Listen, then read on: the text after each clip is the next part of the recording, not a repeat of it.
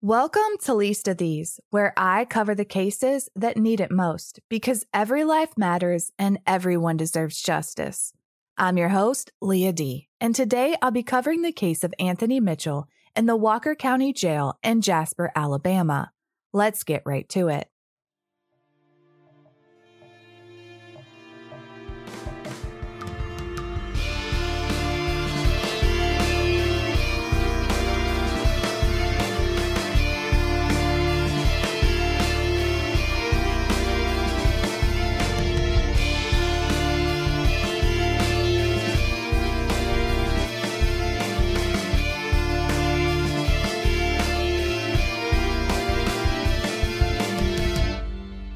Anthony Don Mitchell, known to his family and friends as Tony, was 33 years old. He lived at a house on Lost Creek Road in Carbon Hill in Walker County, Alabama. By all accounts, Tony had many friends, most of them he had known all the way back to his high school days. A few of them spoke to CBS 42 and remembered Tony as a good person. One friend, Anitra Pearson, recalled one of her best memories with Tony when he was in her wedding. She stated to the outlet, When we got married, Tony actually walked our dog down the aisle. So I always think about that. He loved our little piglet so much. Tony was funny, larger than life, and at one time, Tony Mitchell was one of the best car salesmen in Walker County, with a career and a bright future ahead of him. But life has a way of knocking people down sometimes, and Tony began to struggle especially in late 2022 when his father passed away. You see, Tony had many friends, but his dad was his very best friend. According to court documents, Tony had been sharing that home on Lost Creek Road with his dad, but after his passing, he was living there alone and struggling to cope with such an enormous loss. His mom tried to help, paying his electric, routinely bringing him food, and stopping by to check in on him. But Tony, who had struggled with mental health issues and substance abuse in the past, was spiraling further into addiction, and both his physical and mental health deteriorated. According to the lawsuit filed by Tony's family, on January 12, 2023, Tony showed up to his cousin Steve's house, but Tony didn't look like Tony. He had just seen him three months before at services for Tony's father. But the man standing before him didn't even physically look like the Tony he knew and loved. In fact, at first, he didn't even recognize him. Tony was a big guy, standing over six foot tall and weighing over 200 pounds. But the man standing before him was thin, frail, disheveled, and looked far beyond the age of 33. It was clear from his appearance alone that something was very wrong. Tony told his cousin that he wanted to tell him a secret that no one else knew. He proceeded to tell him that he had a brother who had been stillborn, and that part was true.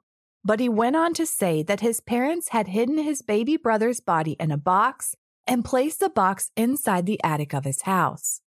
He continued, stating that there were two portals in the house, one to heaven and one to hell, and he needed to tear out one of the attic walls to find the baby's body so he could put him in the portal to heaven.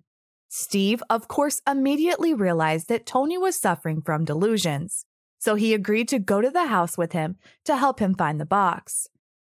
He took his adult son along to help with Tony, hoping to calm him down and get him some help. But when they got back to Tony's, the delusions continued, even after Steve's adult son climbed into the attic to show him that there was no box and no baby. Tony kept insisting that he needed to tear that wall out. They knew they needed to get him help. So Steve and his son told Tony they'd be back to help him find the portal and they left to go call for help. Steve wasn't sure of exactly what to do, so he placed a call to the Walker County Sheriff's Office looking for guidance, but no one picked up. He couldn't leave Tony alone for long, so he decided he'd just have to call 911. So he did. Steve told the dispatcher that Tony was having a mental breakdown and that his physical condition had deteriorated so much that it would be a good idea to have an ambulance respond to the scene. When Walker County Sheriff's deputies arrived, according to a Facebook post reading in part, quote, they observed Tony Mitchell in the front yard of the residence. Mitchell immediately brandished a handgun and fired at least one shot at deputies before retreating into a wooded area behind his home. No deputies were harmed and SWAT was called in, and eventually, Tony was arrested in the woods behind his house. When he was arrested, Tony had black spray paint all over his face, and he told deputies that he had spray painted his own face black because he was planning to enter a portal to hell located inside his house. It was clear to everyone that Tony Mitchell was suffering a mental health crisis. By this time, his mother and cousin Steve were both also on scene, along with the sheriff Nick Smith and his public information officer TJ Armstrong. As Tony was arrested, according to the family's lawsuit, Public Information Officer Armstrong took a photo of Tony and within minutes it was posted to the Walker County Sheriff's Department Facebook page. The end of the post read, This situation could have ended much differently if it weren't for the constant training of our department incredible work by our dispatchers, assistance from other agencies, and the quick help of District Attorney Bill Adair's office. Thankfully, the day ended with everyone safe. Only everyone wouldn't be safe for long. Moments after Tony's arrest, Officer Armstrong spoke with Steve and told him that Tony was alive, although a little roughed up, and he'd taken a shot at the officers and they were planning to charge him. He went on to say that they were going to set Tony's bond high enough that he wouldn't be able to bond out. But this was a good thing because Tony would receive a medical evaluation and treatment in jail. Armstrong told him, We're going to detox him and then we'll see how much of his brain is left, or something to that effect. Tony Mitchell was eventually booked in the Walker County Jail on attempted murder charges. Hours after his arrest, the photo of Tony with his face painted black spread across social media like wildfire. The internet can be a shitty place. In the photo, again, it's very clear that Tony was suffering. But that didn't stop the memes and jokes, and the department had to know that was coming. But they posted that photo anyway. Would the sheriff's office post photos of a gruesome physical injury to announce an arrest? No, but a broken man who was likely at the lowest point in his life, suffering from an obvious mental health crisis like severe drug addiction, psychosis, and malnourishment. Yeah, run it. And it doesn't get any better from here. When Tony was booked into the Walker County Jail on January 12th, he was held in an isolation cell in the booking area. And it's called a cell, but it's really anything but. There's no toilet, only a drain in the floor that can be used as a toilet. No bed, there's nothing. Concrete walls and a concrete floor with a drain. That's it. It's meant as a very temporary holding place. At booking, Tony had his clothes taken away and was given no jail uniform. In fact, in video footage later released, which we'll get to how and why that happened, Tony appears completely nude in every clip except one. In one of these clips, according to the lawsuit, on or around January 15th, so three days after his original arrest, video surveillance from inside the jail shows a naked Tony being dragged out of his holding cell and tased by detention deputy Braxton Key as supervisor Captain Jotty Tidwell looks on. Now, Tony had a full set of dentures, which of course he needed to eat and properly communicate. As he was being tased, his dentures fell out. They were recovered by deputies and placed in a property bag sealed and dated 11523. Tony's false teeth were never returned to him. For 10 days, this man was inside the Walker County Jail, unable to eat properly. And it didn't stop there. In other surveillance clips, deputies Braxton Key and Morgan Madison are seen dragging Tony from the shower back to a holding cell, again nude. He was left in that holding cell wet, naked, and clearly suffering, not only from the mental health crisis officers responded to originally, but his treatment by deputies at the jail. At other points, Tony lies nude on the floor of that bare cell and it is obvious from the video surveillance that Tony Mitchell is struggling. But apparently, it's not obvious to the deputies at the jail, or if it is, they sure didn't give two shits. At approximately 4 o'clock a.m. on January 26, video surveillance captures Tony being returned to the isolation cell in the booking area. Returned from where? Oh, believe me, we'll get there. The video goes on to show Deputy Braxton Key leading Alicia Heron, the jail's nurse practitioner, to the holding cell. Supervisor Denzel Mitchell is present and, well, supervising. Tony Mitchell is lying naked and motionless on the bare cell floor. All three employees at that jail are seen laughing and joking with the cell door open as Tony lies there seemingly in distress. Alicia Heron, the jail nurse practitioner, enters the cell and spends one to two minutes inside with Tony, but appears to provide no medical treatment. This video ends with Tony lying naked among what appears to be piles of trash on the floor of the isolation cell. Raising his head, looking out at the deputies standing around outside his cell, as if he is attempting to plead for help. But he was ignored, and Deputy Braxton Key turned out the light and closed the cell door, leaving Tony completely alone and now in the dark. The next video starts around 6 a.m which is shift change at the jail. Deputy Shoemaker opened the door and looked inside Tony's cell, and then the deputy walked away. A few moments later, Shoemaker and Deputy Morgan Madison appear again, entering the cell with a sleeping mat. According to the lawsuit, this was the first time it appears Tony was provided any kind of mat or padding to sleep on over the two weeks he was incarcerated. At some point between 6 and 7 a.m., Nurse Brad Allred made his way down to Tony's cell. However, he just looked in at the door at Tony and did nothing. Tony is still lying there on the bare floor, motionless and in severe medical distress. So the nurse calls for emergency services, right? Negative, Ghost Rider. Instead, deputies decided it was time to do a little spring cleaning. Deputies Benjamin Shoemaker and Morgan Madison enter Tony's cell sweep out the trash, and mop the floors around Tony's body as he lies on the ground. Tony is lying on the floor, likely dying, and these deputies are concerned with the cleaning and the mopping. A little later that morning, some other deputies stop by the cell to peer in at Tony, including Josh Jones and mother and daughter duo Captain Jotty and Haley Tidwell. At one point, Captain Tidwell actually goes inside the cell with Tony for several moments. Around 7:45 a.m., Morgan Madison is headed back inside the cell again, this time carrying an orange jail uniform. He enters Tony's cell. Nurse Brad Allred nonchalantly rolls on by with the pill cart, and activities continue business as usual. At 8:30 a.m., Deputy Shoemaker rolls a wheelchair into the cell. Shoemaker, with the help of another deputy, then brings Tony out of the cell in the wheelchair. And for the first time, Tony appears on camera completely dressed.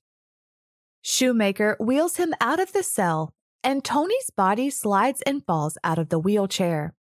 Deputies lift him back up and shackle his feet as Tony's body makes what is described in the lawsuit as slow, seemingly spasmodic movements. At this point, it appears Tony was going to be taken to get help. But he wasn't, because as a new female detainee was brought in the booking area, deputies pick Tony back up and drag him back into the cell and close the door. The female detainee was processed, and deputies Shoemaker, Wakefield, Forley, and Holzman are shown on camera standing around shooting the shit, talking about who knows what for quite some time.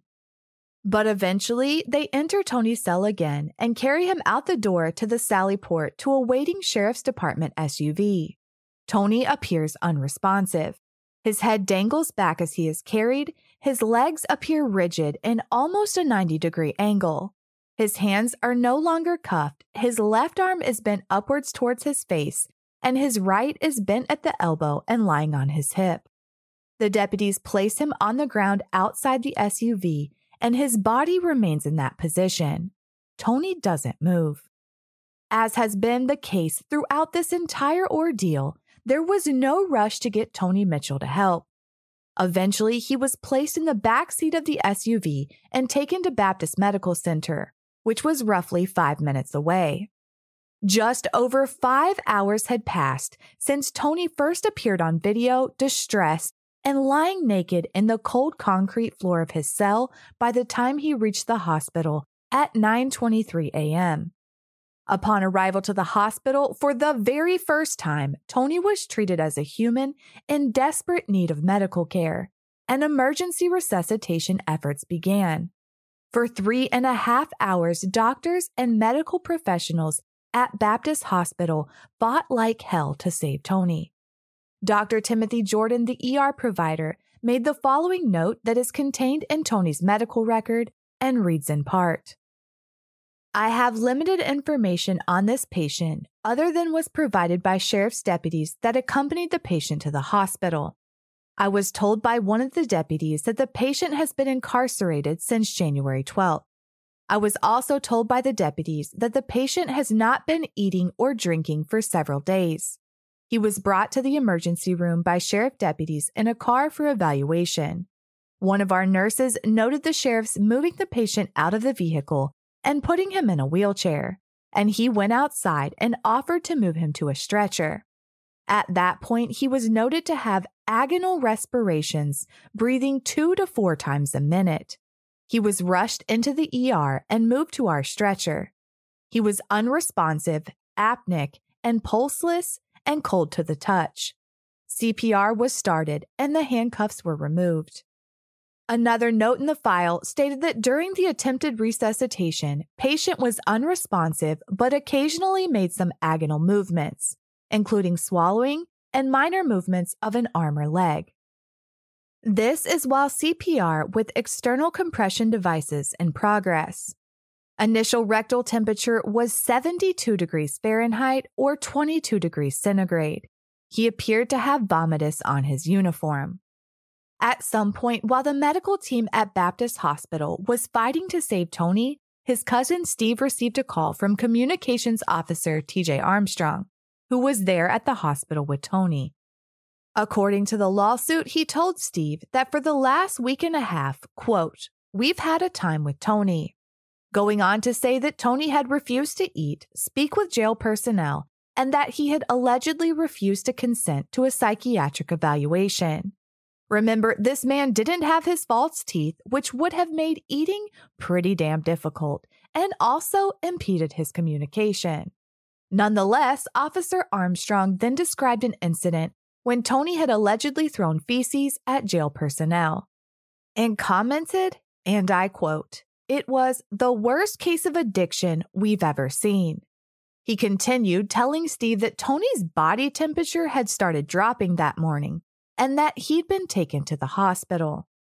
Armstrong then broke the news that Tony wasn't going to make it because when they had gotten to the hospital, the doctor had asked Tony to sit up, to which he complied and then he had had a massive heart attack. He asked Steve to bring Tony's mother to the hospital, basically to say goodbye. Tony's mother did arrive at the hospital as the medical staff continued to try and save Tony, but it was too late. They fought for three and a half hours, but resuscitation efforts were stopped. Tony was pronounced deceased at 1:15 p.m. But Tony Mitchell didn't die from the worst case of addiction or a heart attack. According to the ER doctor who treated him, he died from hypothermia. Another note written by Dr. Jordan and placed in Tony's medical records reads I am not sure what circumstances the patient was held in incarceration, but it is difficult to understand a rectal temperature of 72 degrees Fahrenheit 22 degrees centigrade while someone is incarcerated in jail. The cause of his hypothermia is not clear. It is possible he had an underlying medical condition resulting in hypothermia. I do not know if he could have been exposed to a cold environment. I do believe that hypothermia was the ultimate cause of death. How does one get hypothermia in the controlled climate of a jail? Well, the lawsuit alleges that Tony Mitchell was placed in a restraint chair in the jail's kitchen walk in freezer or similar frigid environment and left there for hours the night before he died as some form of punishment for being difficult to handle at the jail or for firing that shot at officers when 911 was initially called. But of course, that's not the story told by the Walker County Sheriff's Office. Sheriff Nick Smith's mouthpiece, Deputy Armstrong, yeah, the same one who had been at the hospital with Tony and made that call to Steve, provided a statement to the media. CBS 42 published an article on January 30th, 2023, which read On Thursday, January 27th, an inmate in the Walker County Jail was provided a routine medical check by jail medical staff. Medical staff determined the inmate needed to be transported to the hospital for further evaluation. The inmate was alert and conscious when he left the facility and arrived at the hospital. Shortly after arrival at the hospital, the inmate suffered a medical emergency and became unresponsive. Life saving efforts were performed by hospital staff, and the inmate was ultimately revived. Unfortunately, a short time later, the inmate passed away.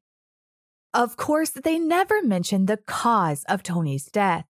But out of that babbling line of bullshit, the keywords I want you to remember are alert and conscious. Because Tony Mitchell was neither of those things when he left the Walker County Jail. Not by a long shot. And the part about being revived? According to doctor's notes, that didn't happen either. From the notes. Pupils were initially fixed and dilated, but became responsive after CPR was initiated. They're talking about the pupils becoming responsive, not Tony.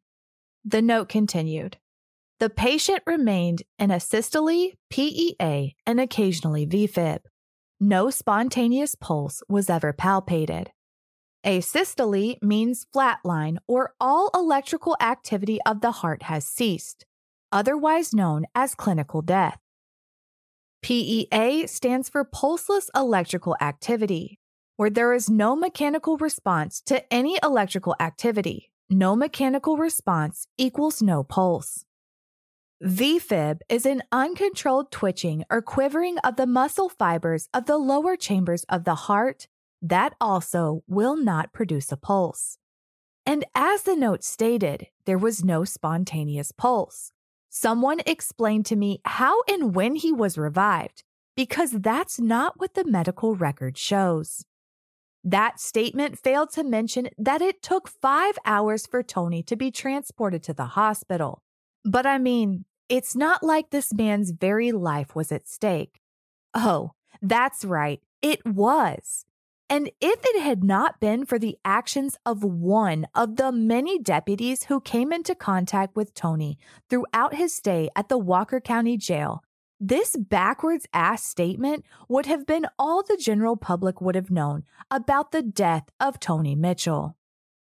The reason we had the video of Tony leaving the facility and the videos from inside the walls of the jail and know that the narrative pushed by the Walker County Sheriff's Office isn't exactly accurate is all because of another deputy, Deputy Karen Kelly. You see, Deputy Kelly already knew that the story being told by her employer wasn't the truth. In fact, she had been struggling with what happened to Tony already. Let's rewind a few days to January 25th, 2023. That was the last day Karen Kelly saw Tony. It was 6 a.m., and since she worked the night shift, she was on her way to clock out. Tony was there in that holding cell, sitting on the ground. According to Deputy Kelly, at that time, Tony Mitchell asked her for more water through the cell door as she was clocking out to go home. It's important to note here that according to the lawsuit, Deputy Kelly was a part time employee who worked the night shift three days a week Sunday, Monday, Tuesday, one week, and then the following week, she would work those same three days, plus Saturday, and repeat.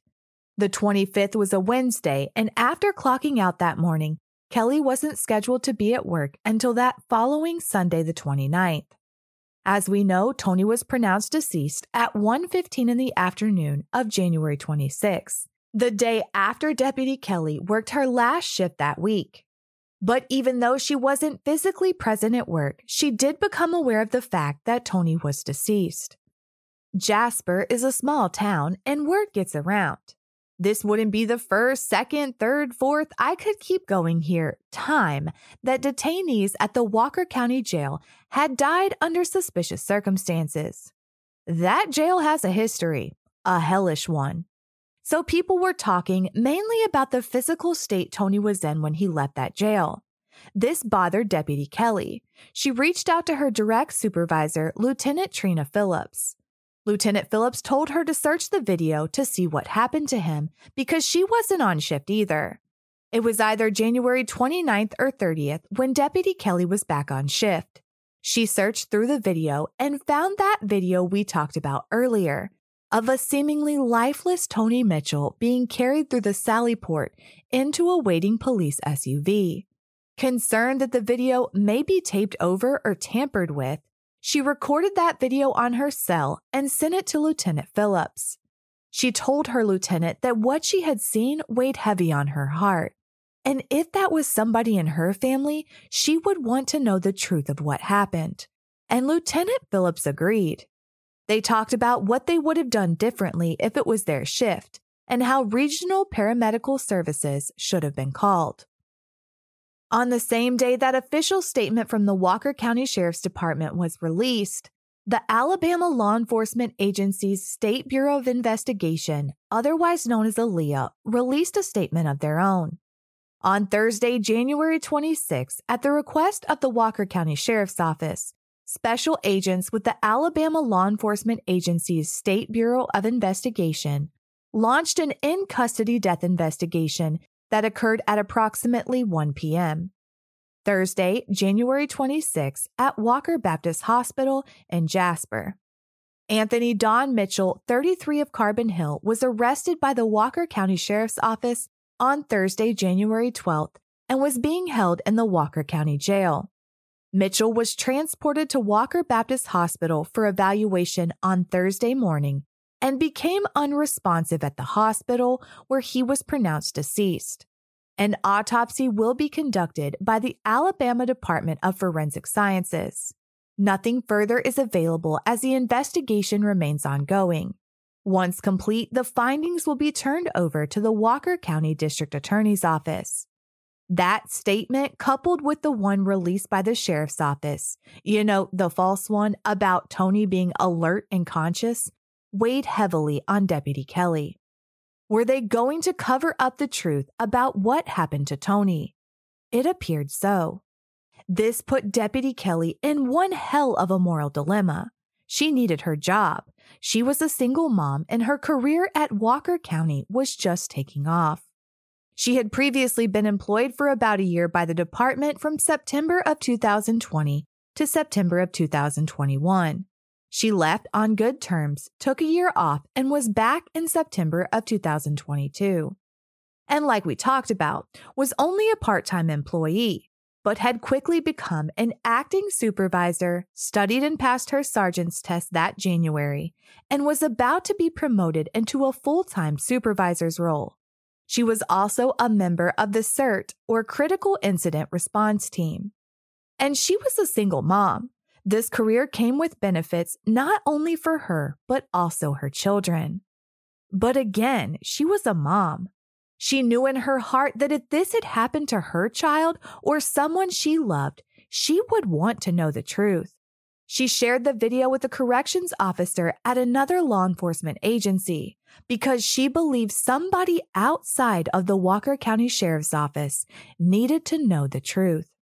The video quickly made its rounds on social media, and as you can imagine, it sparked outrage in the local community.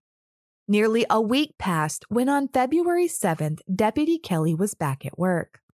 She wasn't there long before she was called into Sheriff Nick Smith's office, which just so happens to be upstairs from the jail. Investigator Carl Carpenter and Officer TJ Armstrong were waiting in the office to speak with her. Of course, she already knew what it was about, so she asked if she needed an attorney. She was advised that she didn't because this was an in house investigation, but she could have a witness.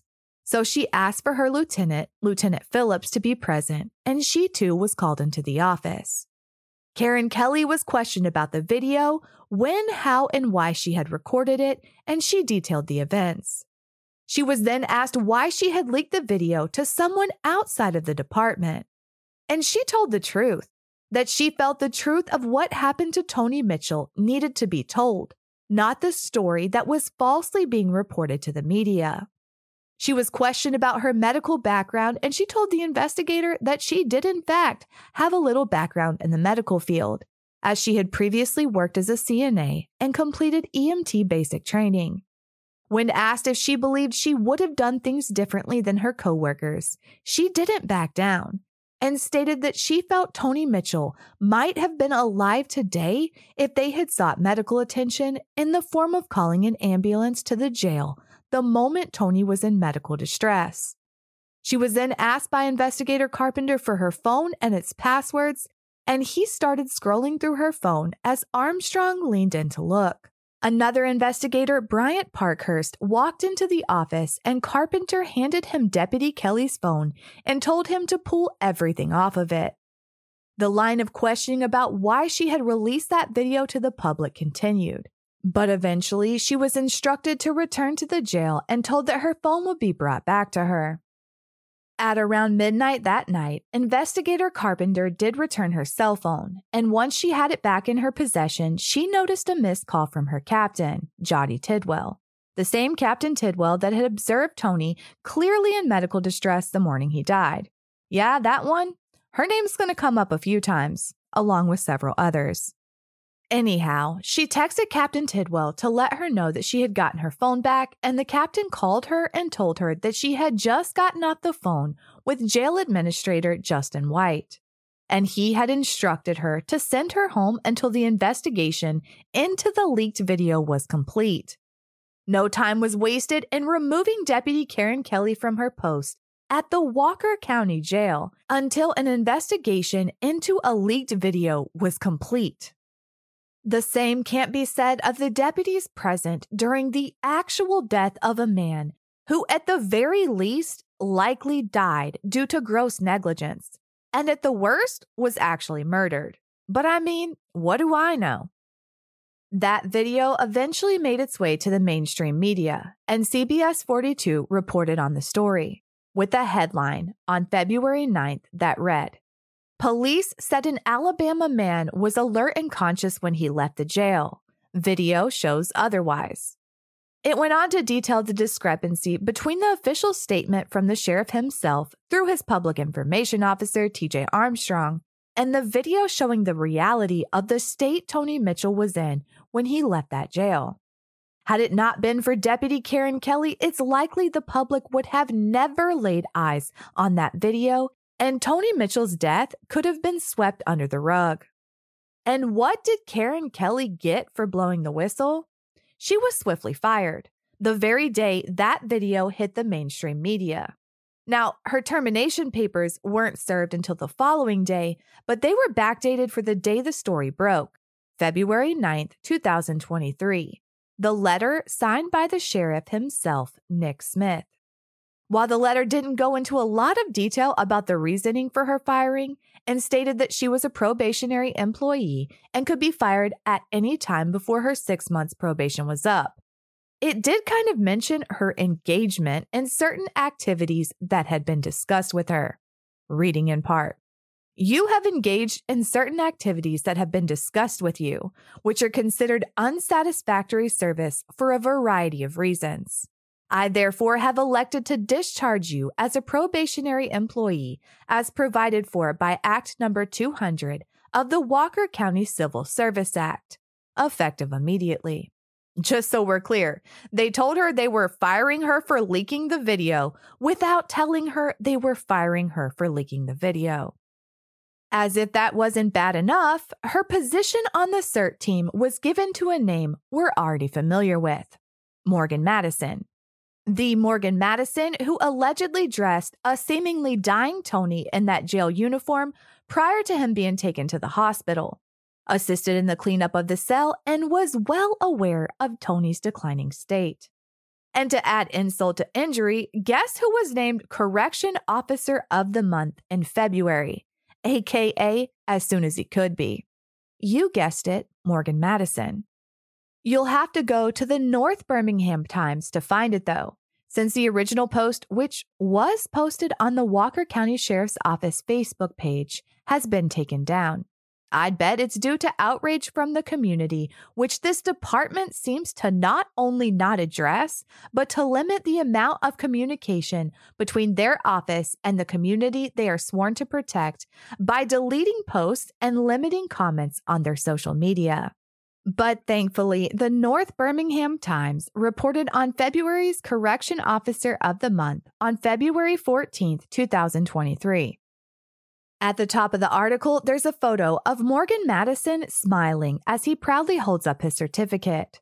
The certificate was awarded by Jail Administrator Justin White and Captain Jotty Tidwell. The caption reads Congratulations to Morgan Madison for being Corrections Officer of the Month. Morgan is a second generation law enforcement officer and takes a lot of pride in doing his job very well. We are thankful that Morgan has chosen to start his career with us. I mean, if that ain't enough to gag a maggot, I don't know what is.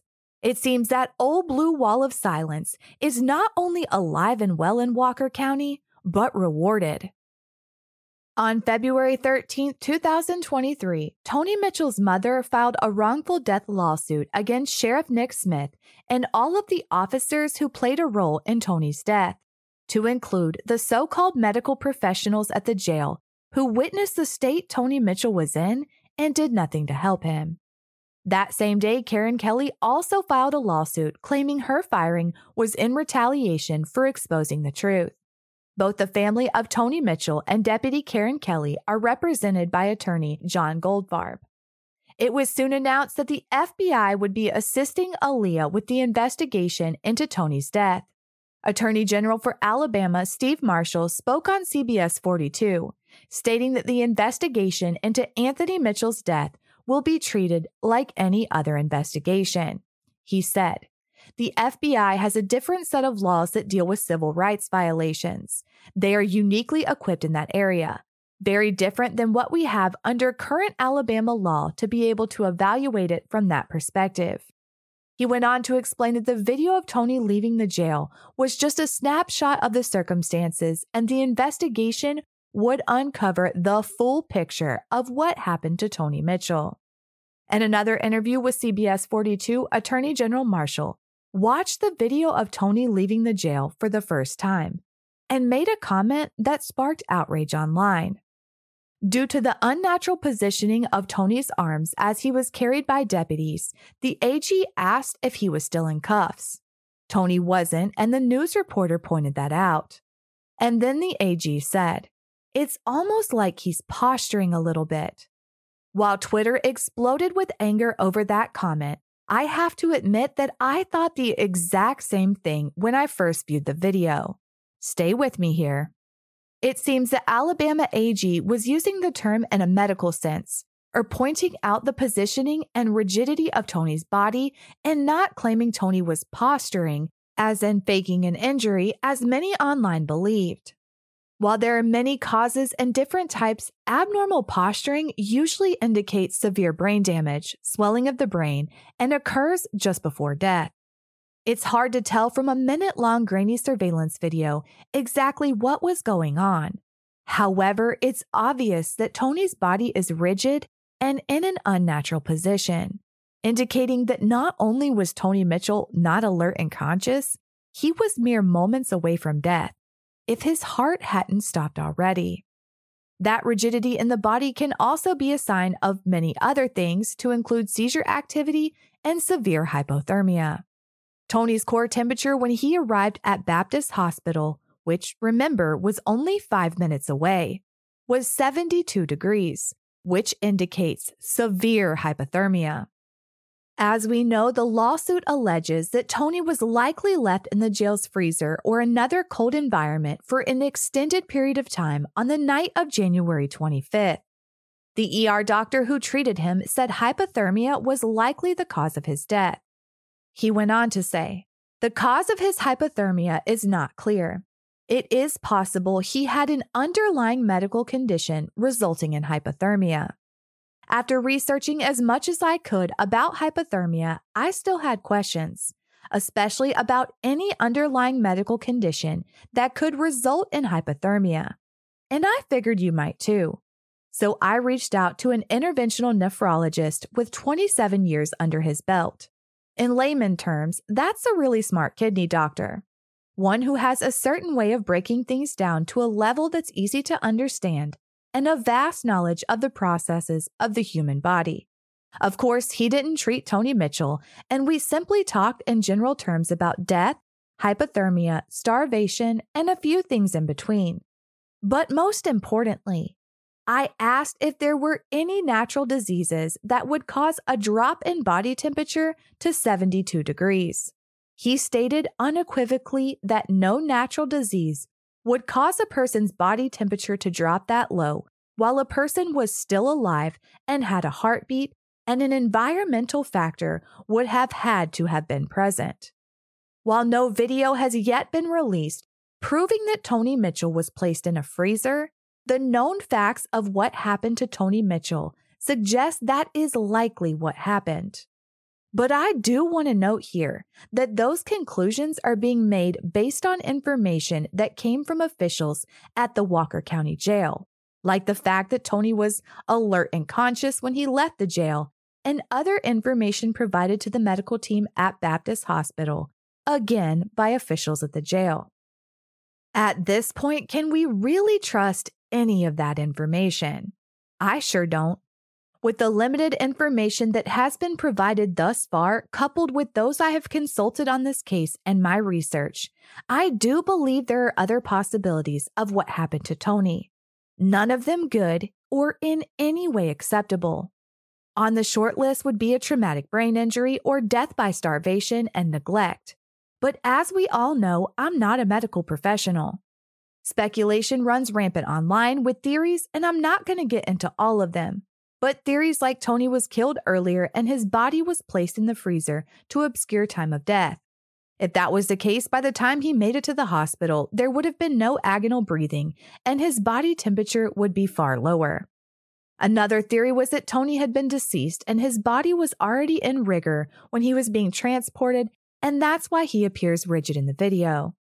Once again, the evidence thus far doesn't support that.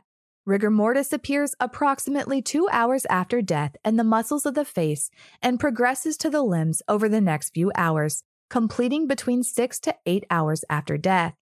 And according to Baptist Hospital, again, Tony was taking agonal breaths.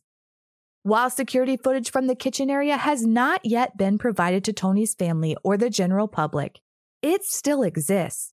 And eventually, the truth about what exactly happened to Tony will be known through that surveillance video and the medical examiner's report, which has been completed but not yet released pending this investigation.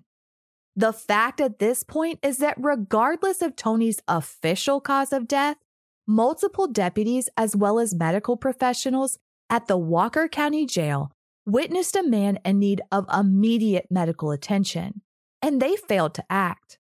For at least five hours, it was pretty obvious that Tony Mitchell was in distress, yet his medical care was denied and delayed.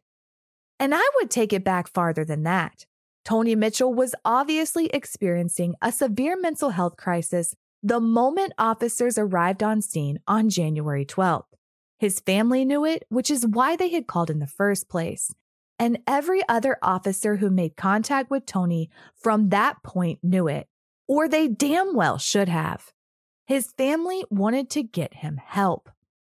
Instead, he was taken to jail, left nude in deplorable conditions, without so much as a mat to sleep on or freaking access to a toilet, tased, held without his false teeth so he couldn't properly eat, possibly put in a freezer, his life ultimately withering away on the bare floor of a booking cell and shown not an ounce of compassion or care. And then, even after his death, the blame was placed squarely on Tony, with comments from the public information officer TJ Armstrong like, We've had a time with Tony, or This is the worst case of addiction we've ever seen.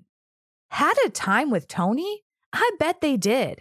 If someone took your access to use the restroom away, forced you to lie nude on a bare concrete floor, took your teeth, tased you for good measure, all while in the midst of a mental health crisis, how compliant would you be? Was Tony even mentally able to comprehend what was happening? In worst case of addiction, nah, but it is one of the worst cases of neglect and abuse of a human being who was struggling I've ever seen. Well, that was until I took a good look at other instances that have occurred right there in that jail.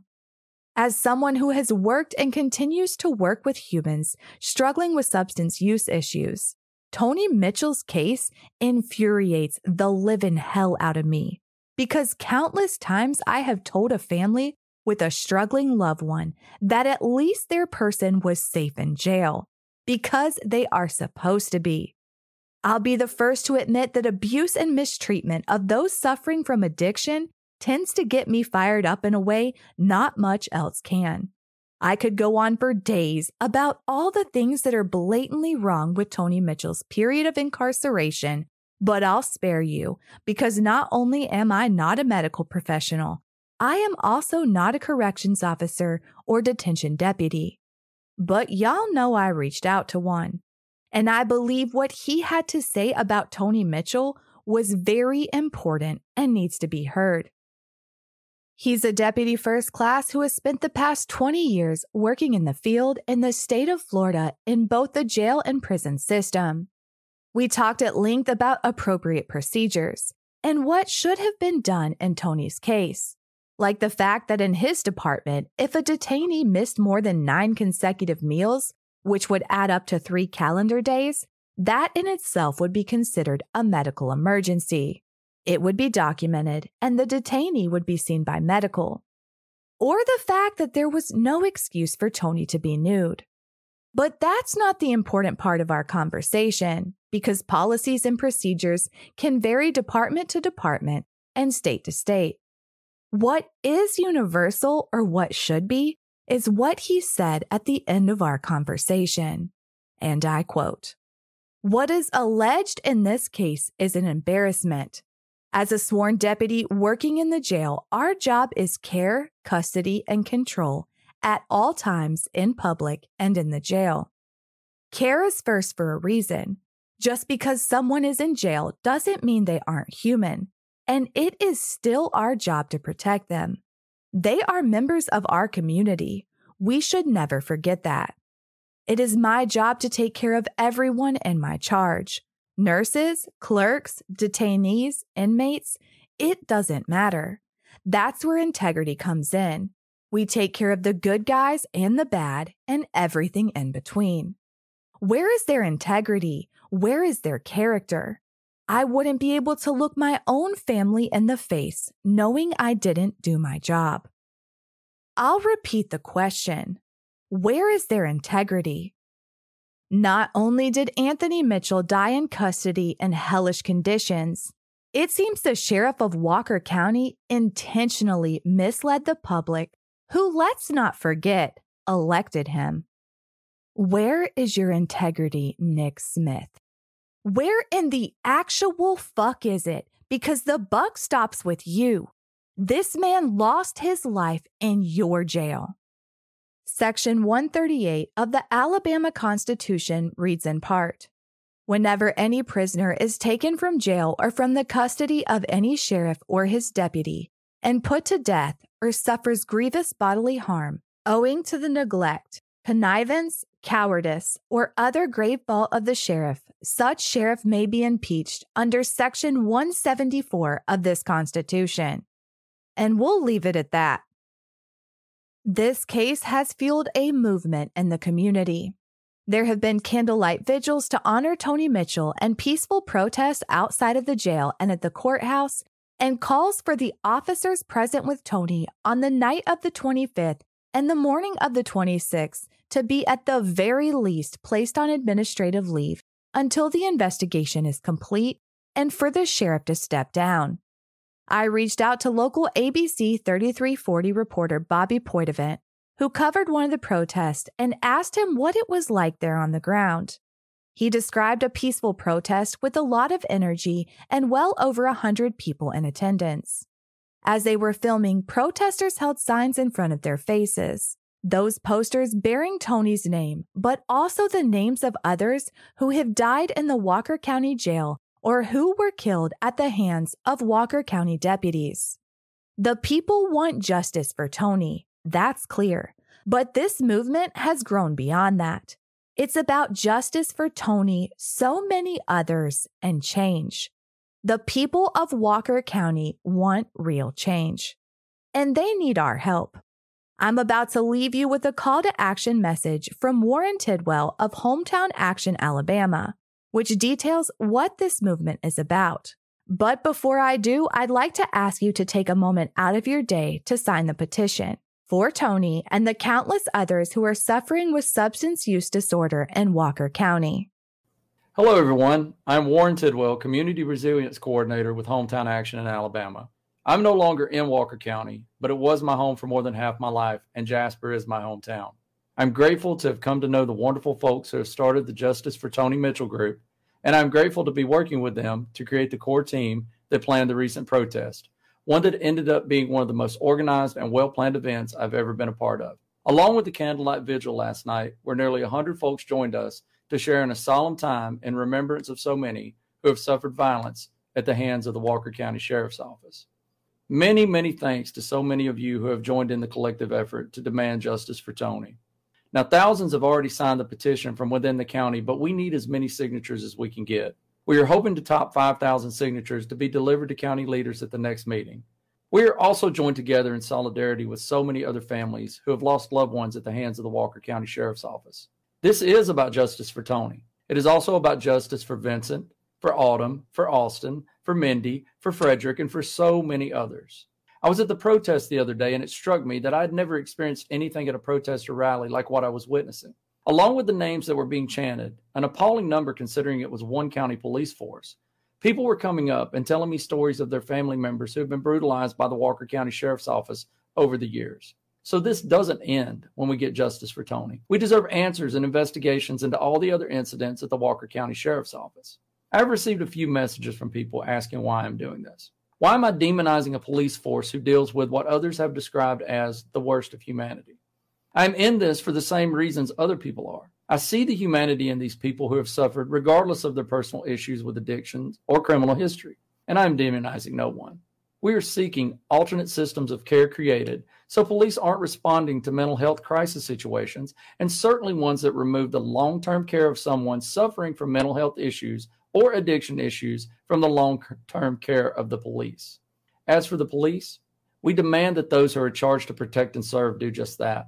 We demand that our law enforcement agencies don't stare into the abyss and become the darkness that they claim the thin blue line supposedly protects us from. We demand they treat people with common human decency. We demand they don't lie and obfuscate the issue when officers are found to have been derelict in their duties, and especially when they have acted in criminal ways themselves. And if you cannot do that, you have to go. If you oversee an agency that has allowed this, you have to go as well. We also demand that there be consequences for those who took part in the eventual death of Tony Mitchell. We are not just a bunch of angry people yelling and waving signs, though. We have a well thought out list of immediate and long term goals, which includes future plans we are more than willing to work on in coordination with elected officials in Walker County. These demands are listed on the petition I am sharing with you. Those alternative systems of care I mentioned earlier, there are millions of dollars coming to Walker County in the form of the opiate settlement money that could fund them for everyone watching this, if you haven't signed the petition, please do. If you haven't spoken to your Walker County Commissioner, reach out and ask what are the plans for the opiate settlement money. Show up to our events, show up to county meetings. Don't stop putting pressure on officials who can control the way the money will be spent. Make sure you join us in demanding it go to support the people who were harmed by the opiate crisis in Walker County and to help those currently trapped within the grips of addiction. The last thing the Walker County Sheriff's Office needs is new radios when we have so many suffering in this county. I am confident if we all work together, we can create new ways to care for our people and reduce or eliminate the need for our sheriff's office to respond to wellness checks and overdose calls. We need people who have the training to help someone in the middle of a mental health crisis. We need teams exclusively dedicated to treating overdose to save lives and who can move and act quickly in even the most rural places of Walker County. And we need the elected officials in Walker County to acknowledge that and join us in a collective effort to create new ways to help avoid the situation that led to the death of Tony Mitchell. We have all lost someone we love to addiction in Walker County. I had a first cousin die last December after years of struggles, and my own father doesn't know who he is half the time now after years of addiction. We all have stories like this in Walker County, and we all know it doesn't have to be this way anymore. We can do better together. Our systems can be built to support our people, and our approach to addiction can change as well. These issues all intersect, but we need you to join in. Sign the petition, call your elected reps, show up to meetings, continue showing up to our events, and reach out to the folks organizing this to find out how you can take a bigger role if you want. Now, I know a lot of people are scared and have heard from you a lot of you who have expressed fear at taking on powerful entities in Walker County. I know that fear and I acknowledge it, but the people joined together cannot be defeated. We can make all of this I've mentioned a reality if we want to create a legacy from this horrific event with Tony that will save lives in the future. We can ensure the people who have harmed our people in Walker County at the sheriff's office face justice. All it takes is us joining together. All links will be posted in the show notes and on my social media. You can also join Justice for Tony Mitchell on Facebook for immediate updates and more information. Next week, I'll be bringing you another case from Walker County and a mother's fight to get justice for her son. As always, you can find more information on this case on my Instagram at least underscore of these or my Facebook at least of these podcast. I'll be bringing you that all new episode next Thursday. Make sure you hit that subscribe button if you haven't already so you don't miss it. You can finally get all your episodes ad free just the way you like them for just $2 a month. And as a member of Patreon, you'll be the first to be notified when new tiers will be launched with exclusive episodes and a few bonus surprises. Head on over to patreon.com slash least of these to support the show today. Thank you for listening. Thank you for caring. If you know something, say something. And until next time, be good to each other.